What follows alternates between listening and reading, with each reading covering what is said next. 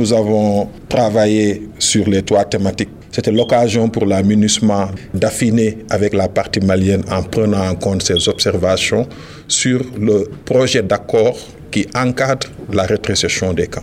Nous avons retenu et pris en compte toutes les observations faites par la partie malienne et nos spécialistes juridiques vont se rencontrer dans la semaine pour travailler dessus.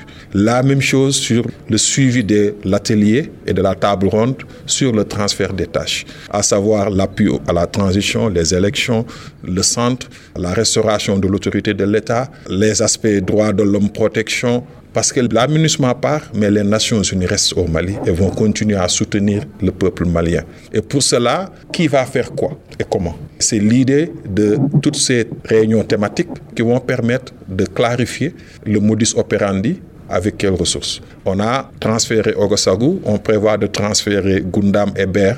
Comment on peut retenir et apprendre de ce qui s'est passé à Ogasagou, comment on peut améliorer notre coordination, notre travail ensemble pour être plus efficace et respecter les délais. Nos partenaires maliens font de leur mieux pour faciliter le travail de la et nous travaillons en bonne intelligence et dans le respect mutuel.